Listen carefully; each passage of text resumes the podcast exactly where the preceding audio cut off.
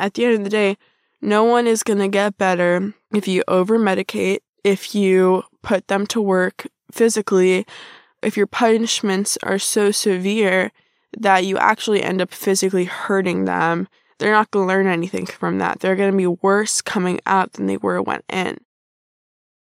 Welcome to Mad Waters, one family's story from both sides of the mental health system and our search to find those fixing it. I'm Adrian Seifert.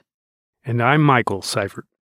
And the voice you just heard was our daughter's, whose experiences inspired our pursuit of something better. In April of 2019, we stood on an old bridge in a town 60 miles north of Athens. At the end of the pier, a giant Trojan horse cut a black silhouette against the evening sky. And below us was this churning band of lapis colored water. We watched as the tides shifted so quickly and with such force that a fisherman was swept backwards down the length of the strait, powerless to do anything. He sat back and let go, apparently no stranger to this experience. Our oldest daughter had always been drawn to the water. It was where she jumped into before she could walk. It was where at five she taught herself the butterfly to make swim team. And it was where she found solace when things on solid ground made no sense. And so it was strangely fitting that here, 6,000 miles from our home in Seattle, we'd come to find her. A town so famous for this water that scientists and philosophers had traveled from all over for thousands of years to try and explain these shifting, turbulent tides that defied the laws of physics. The Greeks called the waters mad, and this is where our story begins. I'm Adrian Seifert. And I'm Michael Seifert. And this is Mad Waters.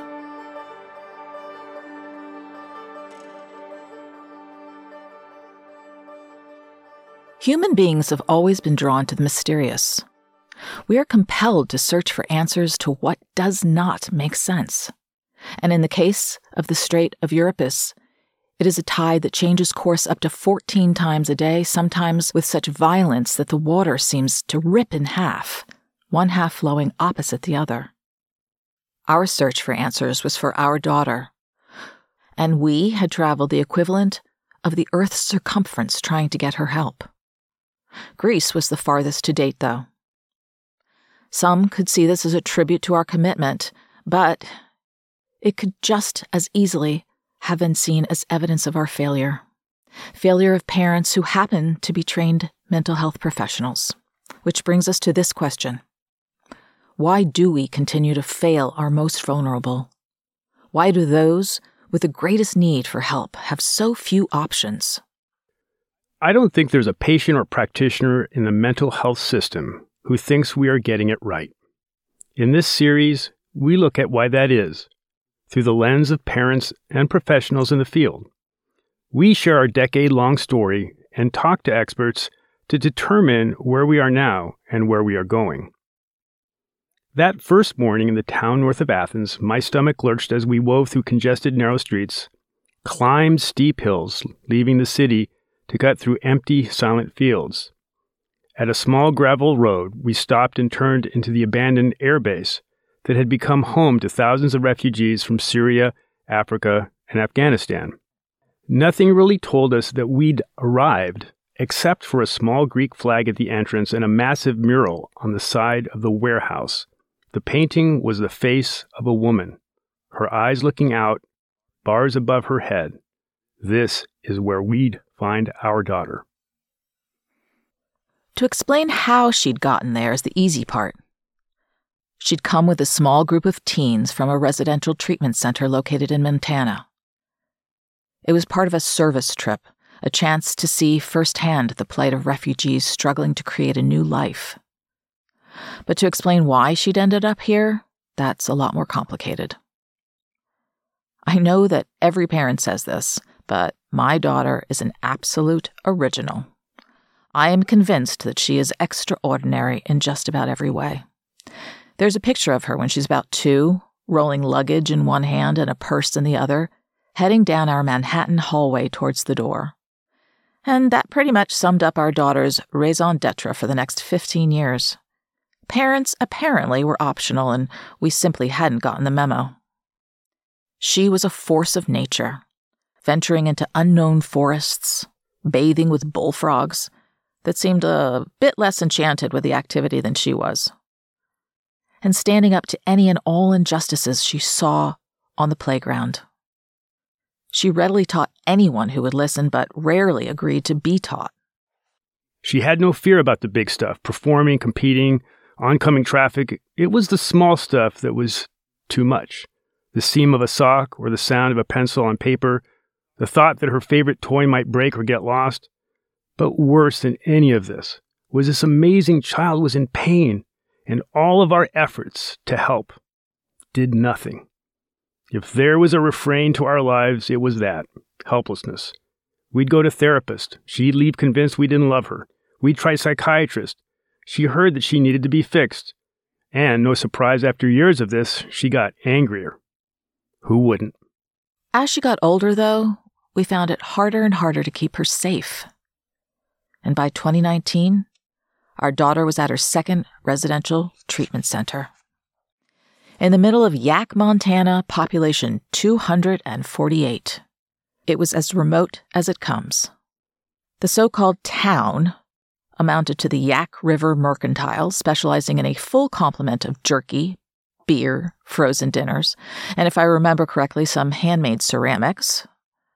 Across the street, the Dirty Shame Saloon. When we were there, a few Harleys and an RV stood outside next to a sign that said, Open for takeout or when the Gov gets his head out of his ass. The location is no accident, not just for this residential treatment center, but for many of them, and for obvious reasons. It discourages runaways, or Code Adams, as they're called. But they are harrowing places to live in, especially when the thing that everyone has in common is that they're all there against their will. Any chance she had to get out of there, she took. The first big one came in the form of a service trip to Peru. I remember the phone call we got from the airport. I helped build a school, she said excitedly. I could hear the smile. She also climbed Machu Picchu, shopped in the open air market, and saw a place where people found happiness in very unlikely places. So when the trip to Greece materialized, we wanted to be part of it. We imagined working alongside her for a united cause, a reason to band together, to care about something other than what each of us had or had not done for each other or to each other. This idea of working with my family for a larger goal was part of my DNA. At seven, I began working with my father as his magic assistant. I have a black and white photograph of me to prove it. In it, I'm wearing a sequin bodysuit and a long satin skirt, cross legged, hovering midair, a feat of levitation, accomplished at the hands of my tuxedoed father bowing to the side. We got each other. No matter how crazy or embarrassing, we were hardwired to one another, and we never questioned it. We craved a way to let her know that she was loved, wanted, a part of this messy but irreplaceable social contract she couldn't see this, and that is the devastation of mental health. The very people or institutions or treatment that may help are seen as an impediment or sometimes the very problem itself. So there we were, in the cradle of Western civilization, the home of Hippocrates, namesake of the doctor's Hippocratic oath. And it was painfully apparent that no matter our best interests, that all the treatments leading up to this had done quite the opposite of the motto do no harm. As a psychiatrist who works at one of Washington state's largest freestanding psychiatric hospitals, this plagues me daily. And in this podcast, we will talk to experts to find out what is being done in mental health today.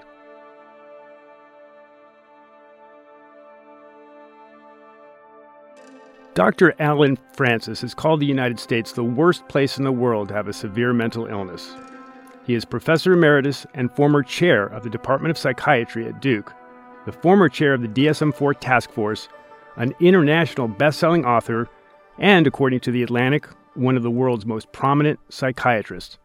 Thank you so much for being here. Well, it's my pleasure. In a 2017 article, Shame of Our Cities, Neglect of the Mentally Ill, you laid out the case that the United States is the worst country to have a severe mental illness. Can you tell us why? Well, it, the, the numbers speak for themselves. The United States has about 35,000 psychiatric beds, but we also have about 350,000 psychiatric patients who are in prison or jails. So 90% of the psychiatric beds in the United States are really jail and prison beds. We also have 250,000 homeless psychiatric patients. Uh, there's no country that's ever neglected its mentally ill more than we have, and no country that has less excuse for it because we certainly could afford to be providing decent care, and we're not there was actually a period between the early 60s and the 1980s when we provided excellent community care for patients. And it was the Reagan administration that cut the funding for that, that led to the states, the federal government, everyone washing their hands of the severely ill. And we now have a, a situation that's completely chaotic. So we have a society that's provided shameless neglect to its mentally ill resulting in an explosion of the homeless in many cities and a uh, kind of, of, of disorganization on the societal scale that's easily avoidable with good treatment. And it's just a complete misallocation of resources that's resulted in this mess.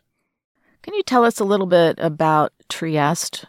Because, as I understand it, in that same article, you talked about Trieste as being the place that someone would want to be if they had a severe mental illness?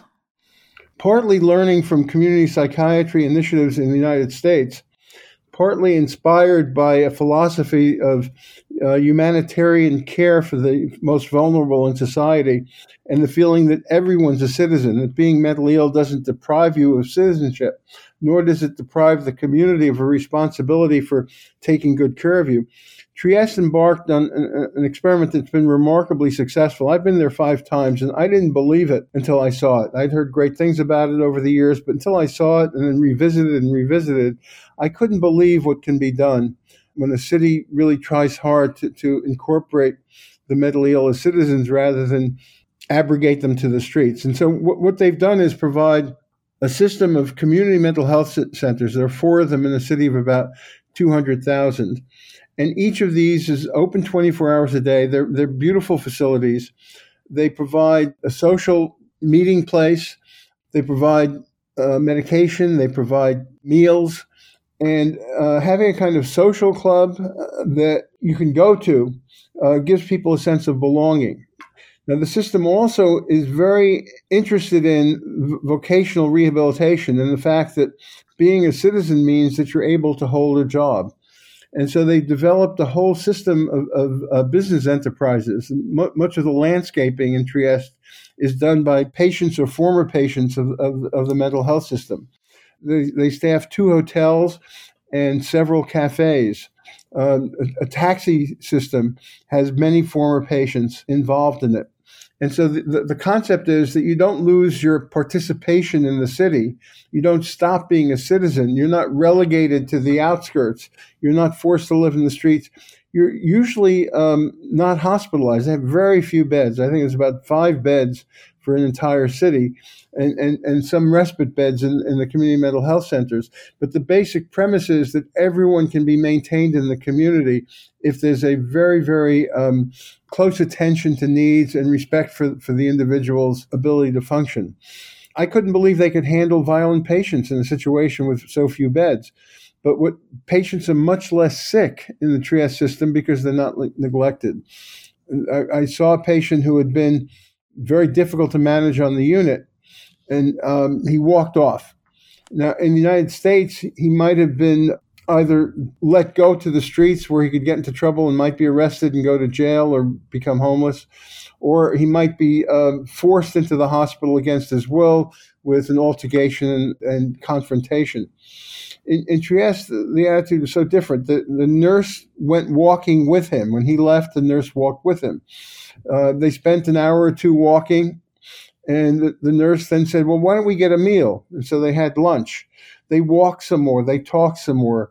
Uh, the nurse asked why he wanted to leave. They had a human relationship. And the nurse finally said, You know, I'm getting tired. Why don't we go back?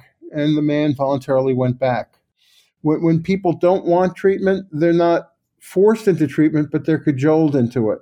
Uh, visits to the house, providing food, talking, human contact and human contact is often the, the most curative of, of, all possible interventions. That's something that Trieste provided, provides, and hopefully will provide in full measure, and something that is really sadly lacking in the indifference of the of the American nonsense system of care. Unfortunately, there's a new uh, right wing government uh, and an austerity budget and many of the things that have been so wonderful about Trieste are now under threat. And there's an effort among the many people around the world who, who love the system and the people within it who have worked so hard to make it the wonder that it is to fight back against these efforts. But it, it just shows how fragile even the best system in the world is subject to political currents that, that can destroy the, the, the fragile nexus between a city and its mentally ill population. And the um, hope is that in the United States, we'll never achieve what Trieste has achieved. But the hope is that in the United States, we can take aspects of that much more humanitarian, optimistic approach to mental illness and not relegate our patients to prison beds or the, or the street. Yes, I'd like to follow up on that. What are the key challenges that we have in replicating Trieste's success here in the United States? Well, a lot of it is economic realities and social attitudes. Trieste has two tremendous advantages over the United States. One, it has a declining population, which means that there's lots of housing. So, um, Los Angeles, which is actually very interested in trying to emulate the Trieste model, and people from very uh, high level people uh, from the various professions, uh, from psychiatry, um, the DA's office, the sheriff's office, the cops, but Los Angeles presents in, in very clear form all of the problems that Trieste uh, w- was able to surmount because of its different economic situation. So in Trieste, they have a declining population, which leads to lots of housing. There's no problem in finding decent housing for um, the severely mentally ill in the community. In Los Angeles, the um, housing stock is completely inadequate for the population finding housing is the number one problem, and that's why the homeless are spread all over the city at this point. Seattle, I think you're near Seattle, right? Less so, but not an insignificant problem in, in Seattle as well. The second is the uh, declining population means that jobs are open. So that if the people from the mental health center weren't filling the positions in landscaping and running the hotels and the cafes, there'd be a, a real labor shortage. They're filling a need in the community. Whereas in the United States, we have problem finding placement for people without me- mental problems, and they're the first to be fired, the last to be hired. The poverty and inequality in the United States is something that's unknown for a rich country to have this much poverty, something that's unknown in, in, in most of the developed world. And, and again, the mentally ill are the most likely to be uh, the victims of inequality and poverty, the most likely not to be able to afford to pay their rent, the most likely to wind up on the street and from the street in, in jails and prisons. I think there's also the, the family structure. In Trieste, people tend to stay at where the, their parents lived. Um, there's a very strong sense of family connectedness and family responsibility. Families are very much involved in coming to the social clubs, eating their meals with the patients at the social clubs, uh, taking responsibility. In the United States, it's very fragmented, and very often the mentally ill drift away from their families, wind up in the big cities without any um, friends or, or, or family support, left very much to their own devices. And I think there's a different attitude on the part of the mental health system. That in the United States, that, that system has been mostly torn apart by defunding Everything is very fragmented. Uh, services are disconnected. There, there's not a sense of if I have a psychiatric crisis, I'll be able to see a psychiatric professional within a reasonable period of time. Cops have become completely um, cynical about the value of taking a mentally ill patient to an emergency room because what, what routinely happens is they have to stay in the emergency room until the, the disposition is decided upon. Often that takes many hours. And at the end of the of the visit, the person is usually just released back to the street. There, there's no immediate appointment for a psychiatric visit. Uh, at best, they may be given a um, an appointment a month away. At worst, they'll be given a, a phone number to call. But there isn't a continuity of service um, feeling in, uh, or, or funding in America. There's the, the easy access to services. There aren't crisis teams as there once were that can step in. The cops shouldn't be dealing with uh, mental health emergencies. It should be a psychiatric crisis team. There should be the ability to see the person on a daily basis until the crisis is resolved. Uh, many people don't need to be in hospitals if they have outpatient crisis help. They certainly don't need to be in jail, and they certainly shouldn't wind up homeless because they didn't have that help. America will never provide def- decent services for its mentally ill until they have ha- decent housing. And the um, Housing First movement is, a, is an admirable effort in, in that direction.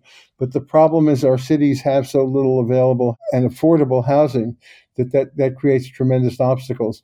So that being a small city with a real commitment, with much less economic inequality, with families staying very much involved.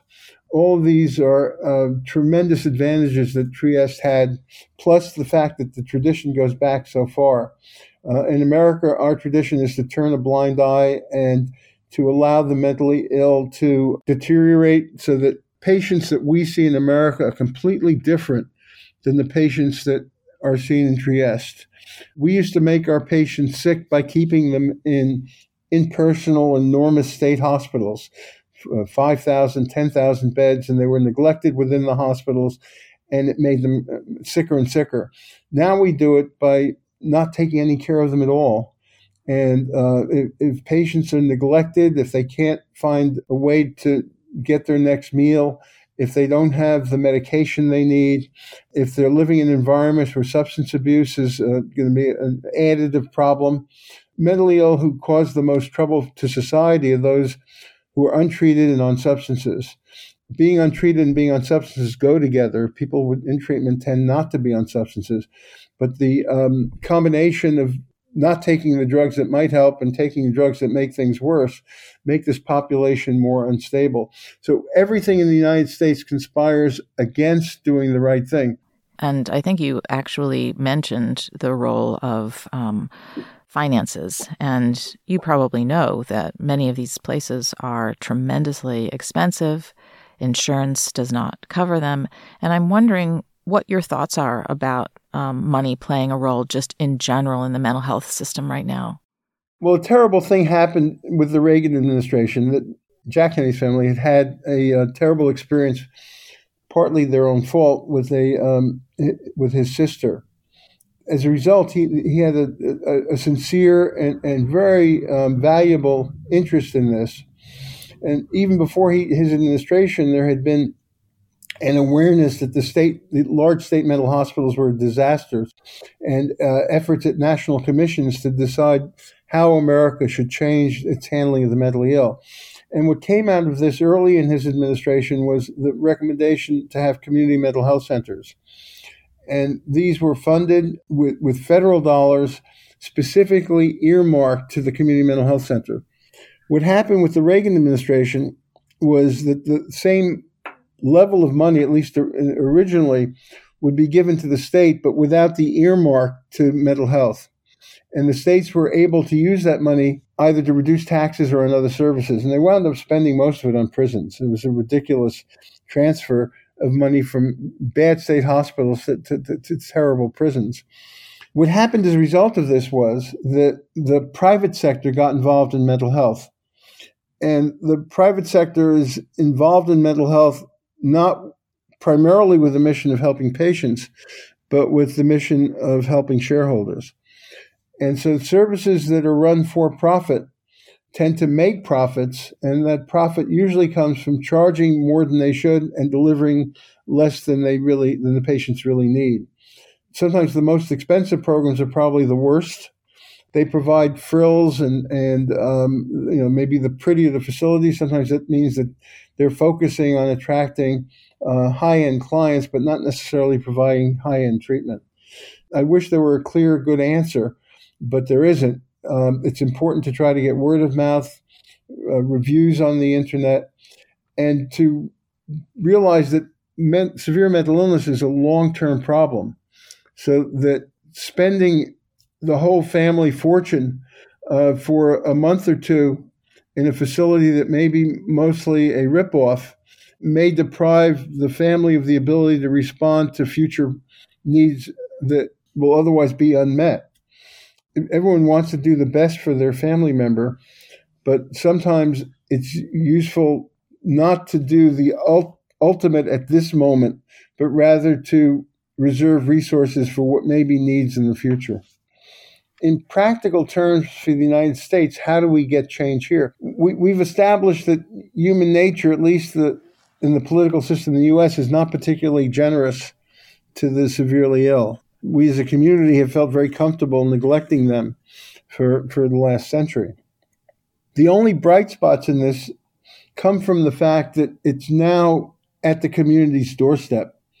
That when there are this many people homeless, that they spill out of the local homeless neighborhoods and they're all over the city, as is true in LA. So that wherever you go in LA, even in fancy neighborhoods, there are homeless people now. The community can no longer say, not in my neighborhood, because it's already in my neighborhood if I were in charge of American psychiatry and psychology, this would be my number one priority.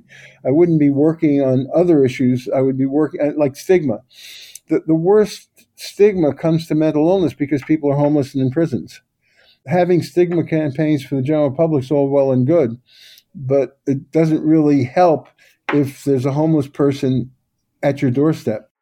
And the way to reduce stigma is not to spend money on fancy advertising campaigns, it's to take care of the patients. But I think that the, the um, hopefulness in the situation comes from the very desperation we feel at this point. That mental illness is, is now thrust in the face of the community. And the question is will it continue to have the punitive, let's just put the people in hospitals or leave them neglected on the streets? Will it go to the root cause, which is there aren't treatment centers? The solution to these problems is remarkably simple we see it in Trieste. We had it in the U.S. It doesn't take any rocket science. It doesn't take any research. It's just putting a social club in the community and allowing patients to come to it and get treatment there. It's just getting decent housing for people, getting an, uh, enough professional help at all levels. Social work, very important, psychology, nursing, and psychiatry. And if you provide these services, it all works. It's not mysterious, it works everywhere else in the world we are a real outlier in how terrible our system is. And it's because, so far at least, the communities and the governments haven't cared enough and have sort of stolen resources from the people who are most vulnerable and who need them the most. What I'm wondering is if parents are considering residential treatment or wilderness programs, what would you say to parents? I think that the, the only advice I can offer is that the programs vary dramatically. I think some are much more um, effective and responsible and, and, less risky than others. It's good to get a pretty thorough grasp of, of the goals of the program, the uh, people running it, the um, culture, the other kids who are involved. I think some of the programs are wonderful and some of them are probably just profit mills. It's hard to be an informed consumer in general in mental health, but I would encourage patients and families to try to get to know as much as possible about their condition, to um, be an informed consumer. It's important to be trusting enough to accept good advice, but skeptical enough to worry about some of the recommendations that are made. And the more everyone's informed about what's available, and the internet is, is both a wonderful resource of very accurate and useful information, but also sometimes of promotionals. So it's important to be skeptical, but also not too skeptical so that you can't believe anything. The more informed people are about their, their decisions, the more they ask questions. I think it's very important that every time there's a visit to a um, mental health clinician that the patient and or family jot down several questions before going in and try to get clear answers to them. The, the more you're a participant in the treatment planning, uh, the more likely it is that that treat, treatment planning will be followed and be successful. For your listeners, don't give up hope. Never give up hope. We always have to expect the worst, but but hope for the best. And however dark things seem at any given moment, often in the future things get very much better. I, have seen miracles uh, hundreds and hundreds of times, but we also have to be realistic about limitations and how much any of us can do to change the um, the situation or the individual fate of someone we love. So we can do our best, but we can't guarantee success.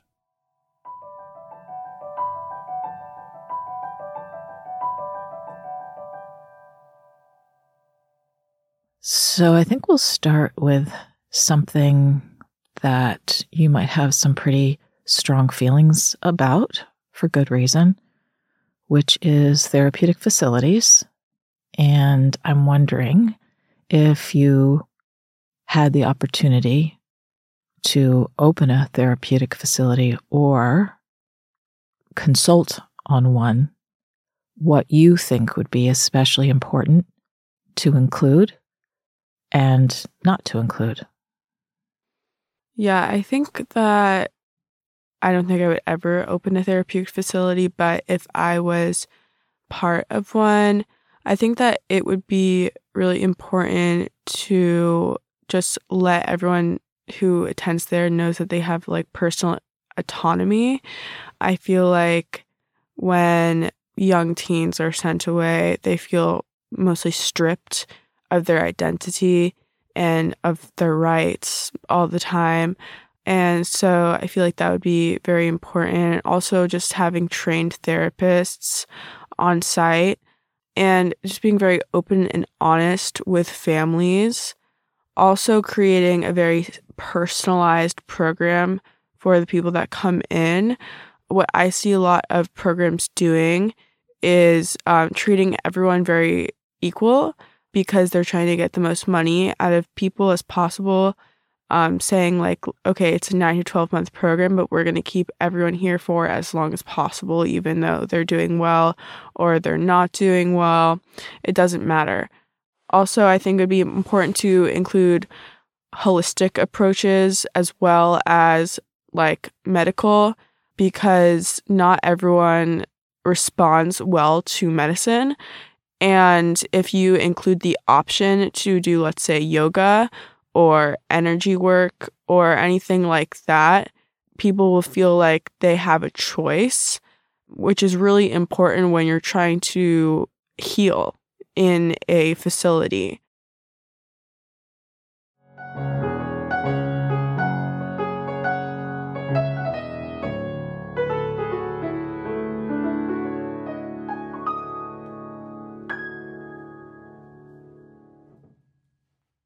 Back in Greece, we joined our daughter on her service trip.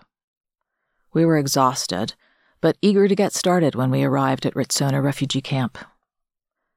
We slid past hundreds of metal shipping containers with numbers spray painted on their sides.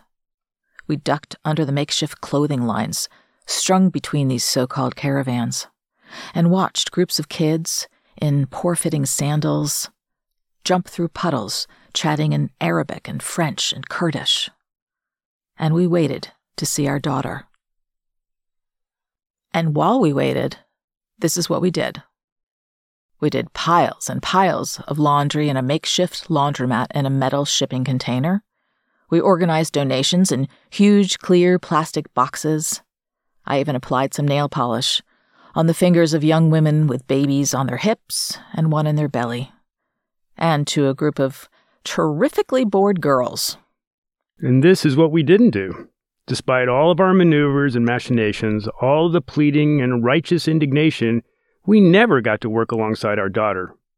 When we took a few walks along the rows of makeshift stores, I think we bought her a falafel at one of them.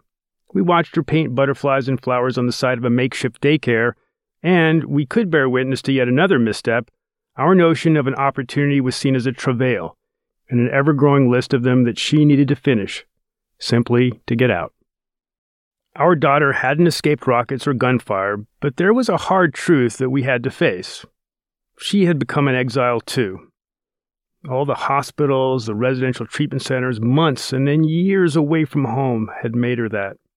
Like a war, she could blame us and we might blame her illness, but there was no easy explanation.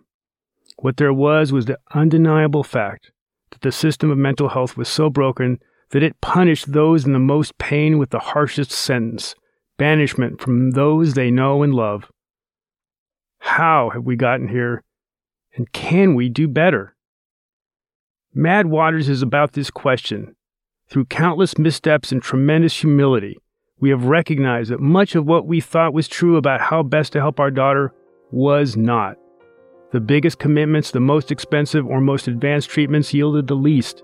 And only recently have we begun to see clearly some answers we wish we had known at the beginning of this journey. We look at this from both sides of the desk, so to speak, as parents and mental health providers. There is, we have found, a huge gap between the experience on either side. In this podcast, we hope to bridge that gap. Next time, we all know the story of Sleeping Beauty, a mere baby who is cursed to fall prey to a deadly sleeping illness when she turns 16. Is our genetic code like that curse? As we decode our DNA, what have we learned about our brains? In our future, are we doomed to repeat the past? Should we use our family tree as a crystal ball? Next time on Mad Waters.